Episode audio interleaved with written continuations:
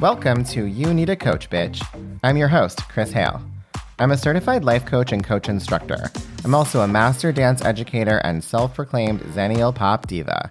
Every week, I bring you a conversation to help you harness your inner authority by popping the patriarchy and crafting the life of your dreams. Are you ready to unleash your inner creator? Let's go.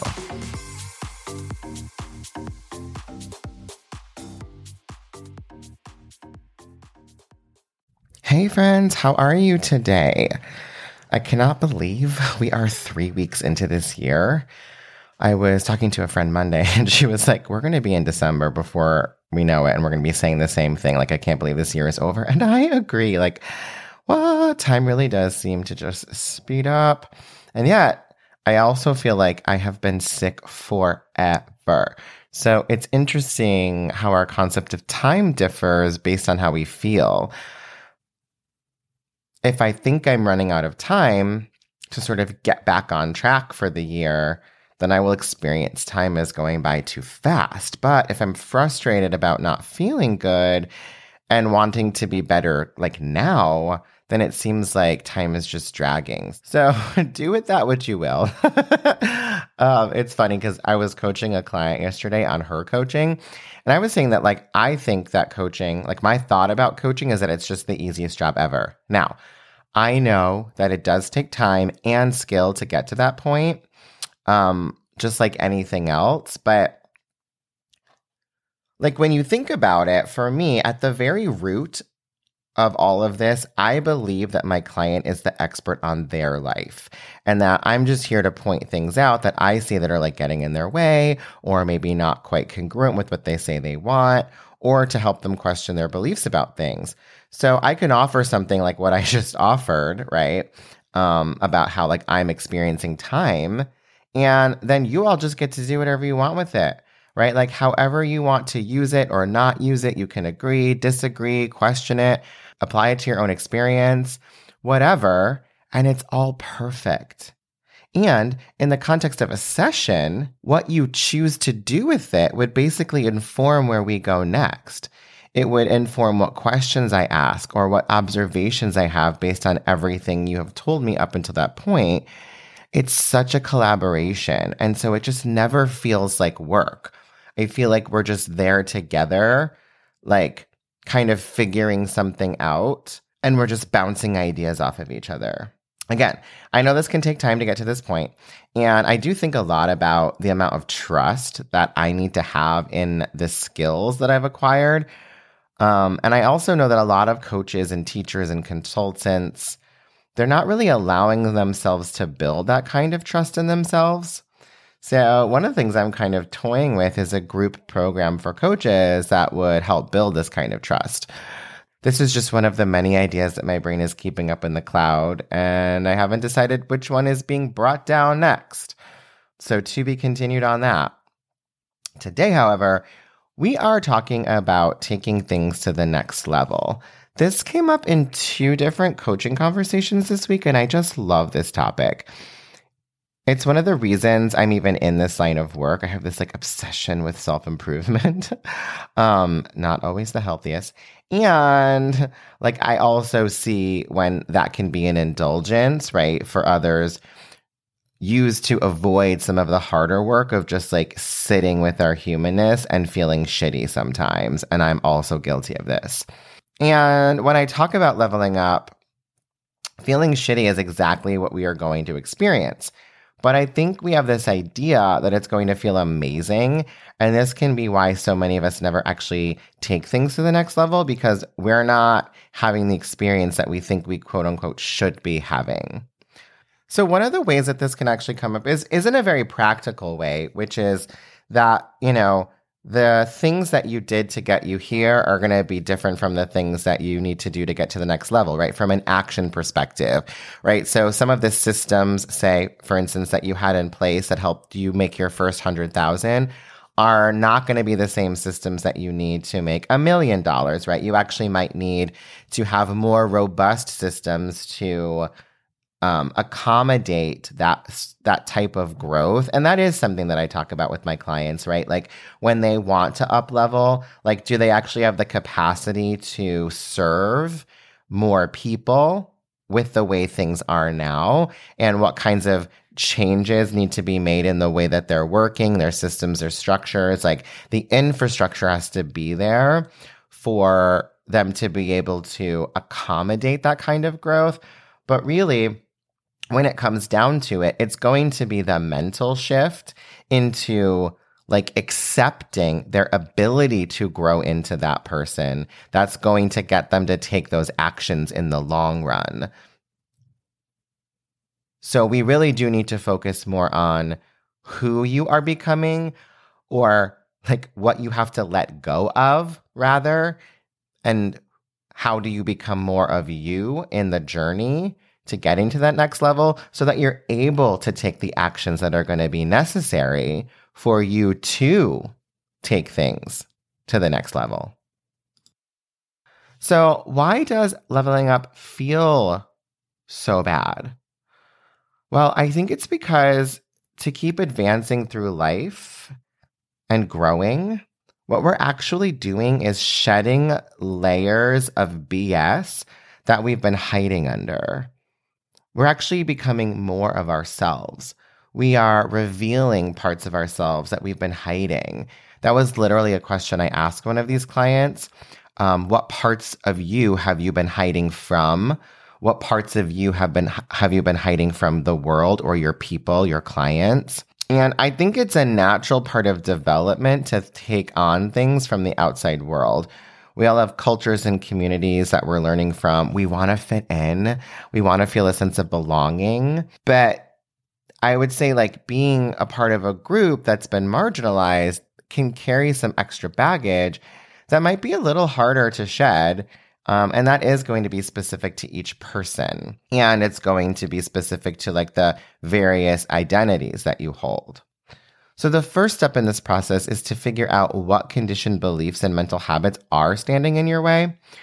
A great example is around money. So if you have a business and you want to take that business to the next level financially, but you are brought up with being taught that desiring to make money is sinful or bad, then you're going to have a really hard time making more money. Money becomes immoral, right? It's this bad thing. So the work would be first in neutralizing money and then deciding what you want to believe on purpose about money. Sounds simple, but it's not easy because the reason you adopted that belief was for safety in some way. And usually it has something to do with not upsetting our caregivers. That's like the first people we're protecting ourselves from, in a sense, right? We don't want to be abandoned by them. So we conform to their beliefs. And if we're supported in thinking critically and forming our own perspective, it might be easier to shed some of these things. But if having your own thoughts was cause for punishment um, or just was looked down upon in any way, then you're going to be hesitant to let them go. And this is the thing that's going to feel bad. It's that tug of war between what you've been conditioned to believe and what you desire to believe. If you can sit with that pain and not rush to get rid of it, you will be able to make that mental shift you want to make. This is the part that people have trouble doing though. I see it all the time. My clients just want to like get rid of the old belief, and that's not how it works. You can't just get rid of a habit. Neural pathways don't just disappear. We have to spend more time focusing on the new habit and stop reinforcing the old one. And eventually it'll be less active, but that takes time. Another reason people have trouble with this idea of shedding is that it means you have to spend time getting to know yourself. And for a lot of us, because we've been taught from a very young age that we are wrong or bad, or, or in the case of being queer, that we should feel shame for who we are, the idea of getting to know the real us can be fucking terrifying. But I think what most of us are really afraid of at its most basic level is ourselves. We're afraid of of us. We're scared that we're going to find out something about ourselves that's going to make us unable to love ourselves. And then the next part of it is, right, that question of like, if I become more of me, will people reject me? And some might. But others, right? You might, when you really become more of you, this, we say this in business all the time, like you're actually going to attract more of the right people, more of the right customer. But yeah, some of the people in your life who benefited from you being the old version of yourself, they might want to exit your life now. And we don't have control over that, but that can feel really scary. And this is where radical self acceptance and then eventually radical self love come in. There is this great book by Sonya Renee Taylor. I've probably mentioned it before, but it's called The Body is Not an Apology that I think is a must read for all queers, people of color, women, anyone who's been in a group that's been marginalized, but really everyone. If you can learn to be a safe space for yourself, you're going to be more willing to do this kind of deep excavation into knowing yourself better. And for me, at the end of the day, my main goal for all of my clients and all of you out there is an improved relationship with yourself. And the goals that you set in terms of financial growth, increased skill, or a completed project are all just vehicles for this kind of self support. Another common roadblock comes from our society's addiction to suffering as a means to get ahead, right? So hustle culture, you know, um, no pain, no gain, nose to the grindstone, right? We believe that hard work and self flagellation are the most virtuous ways to achieve our goals. And while shedding is not always fun, when we do it, we begin to live with more ease and flow. When we go all in on our strengths, when we build a business that looks and feels like us, things stop being quite so hard. And this can be a major mind fuck, and it can lead to you making the process of leveling up much harder than it already is. Because here's the thing you're going to see things being easy as not in line with how you believe they're supposed to be, right? That's not the way you're supposed to achieve your goals. It's supposed to be hard. So when we strip away the things that are weighing us down and we feel that pressure valve release, it's incongruent with what we believe is supposed to be happening. The uncomfortable work here is challenging our beliefs about suffering being the way to achieving our goals. This is work that we don't often want to do. It's why we keep choosing the wrong partner, for instance. That famous quote in um, Perks of Being a Wallflower is true in a sense. The one that says, We accept the love we think we deserve. We do this oftentimes because of confirmation bias. If we have a negative self image, we're going to choose the partners whose actions are congruent with that negative self image because when someone treats us well, it's out of alignment with the way we see ourselves. So I always ask my clients when they believe things are supposed to be hard, how do you make it harder for yourself? In the case of growth and becoming more of you, it's usually going to be somewhere around making themselves spend way more time than necessary trying to do something that does not need to be done or that they could get someone else to do or they ignore a strength or a path that would make it less work because it being less work would be incongruent with the belief that it has to be a lot of work. It's funny too how when things don't line up with our beliefs, it can really stop us in our tracks and even delay our growth. So, like, for instance, for me, I've been doing a lot of nervous system work and really trying to make peace with my trauma and triggers and not be mad that they're not like magically going away. But I also had this impression that through this work, I was going to be like more zen and peaceful and loving. And the opposite is actually happening. I'm currently like more angry, more triggered. But what I'm getting to learn about myself by allowing this to just be is amazing. So I think in addition to thinking things outside us should be different, we really also believe we should be different. And we focus more time on trying to change ourselves to fit the version of us we thought we were going to meet instead of the one that's presenting itself. Right now, I'm just, you know, I'm a little more angry. And that's giving me an opportunity to learn how to process anger in a more useful and healthy way, which is something that as a child I was never able to do. So by healing these triggers and healing this trauma, I'm like reparenting myself and learning how to be with negative emotion in a way that I was never comfortable with before. Something similar came up in a Facebook group I'm in where the person was not happy with the thoughts that they were having around money as they're making more money. Um, and they wanted to take their mind off of keeping tabs on how each client gets them closer to their revenue goal. And her thought about these thoughts, right, that were focused on her revenue goal were, was that these thoughts were not in line with her values. So she came to the group, like when she realized that, she came to the group trying to solve for the thoughts, when reality, what would be maybe more useful is accepting that as human beings, we will always have thoughts that center around our own interest, but that we don't have to focus on them. So if this person just focused more on the thoughts that were in alignment with their values, the other thoughts would just lose power. The shedding here is about allowing themselves to be human and not judge their thoughts. We've all heard the saying that what you resist persists. So by being in opposition to the thoughts, we spend more time engaging with them, thus strengthening them. Instead, if we just allow them to be and shift our focus, we actually get where we want to go, right?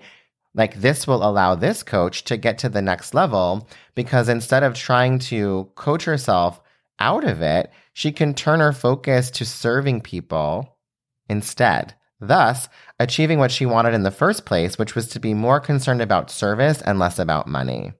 So that's what I got for you today in terms of leveling up, some of the roadblocks that come up with leveling up. Obviously, they're usually going to be thought problems.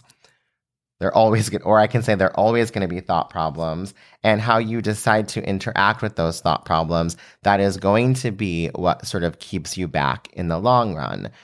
So I hope this was useful to you today. I hope you all have an amazing week and let me know what other things come up for you around the idea of taking things to the next level. So one of the ways that this can actually come up is, is in a very practical way, which is that, you know, the things that you did to get you here are going to be different from the things that you need to do to get to the next level, right? From an action perspective, right? So some of the systems, say, for instance, that you had in place that helped you make your first hundred thousand are not going to be the same systems that you need to make a million dollars, right? You actually might need to have more robust systems to um, accommodate that that type of growth. And that is something that i talk about with my clients right? Like when they want to up level like do they actually have the capacity to serve more people with the way things are now? And what kinds of changes need to be made in the way that they're working their systems their structures? Like the infrastructure has to be there for them to be able to accommodate that kind of growth. But really when it comes down to it, it's going to be the mental shift into like accepting their ability to grow into that person that's going to get them to take those actions in the long run. So we really do need to focus more on who you are becoming or like what you have to let go of rather and how do you become more of you in the journey to getting to that next level so that you're able to take the actions that are going to be necessary for you to take things to the next level. If you are loving the podcast, it's time to put a ring on it. It would mean the world to me if you would do one or all of these things. First off, subscribe wherever you listen to your podcasts, or all the places podcasts are available if you want to be extra. While you're there, giving a five star rating and leaving a review would be epic. And lastly, spreading the love by sharing your favorite episode would be beyond. Thanks, love. We'll talk soon.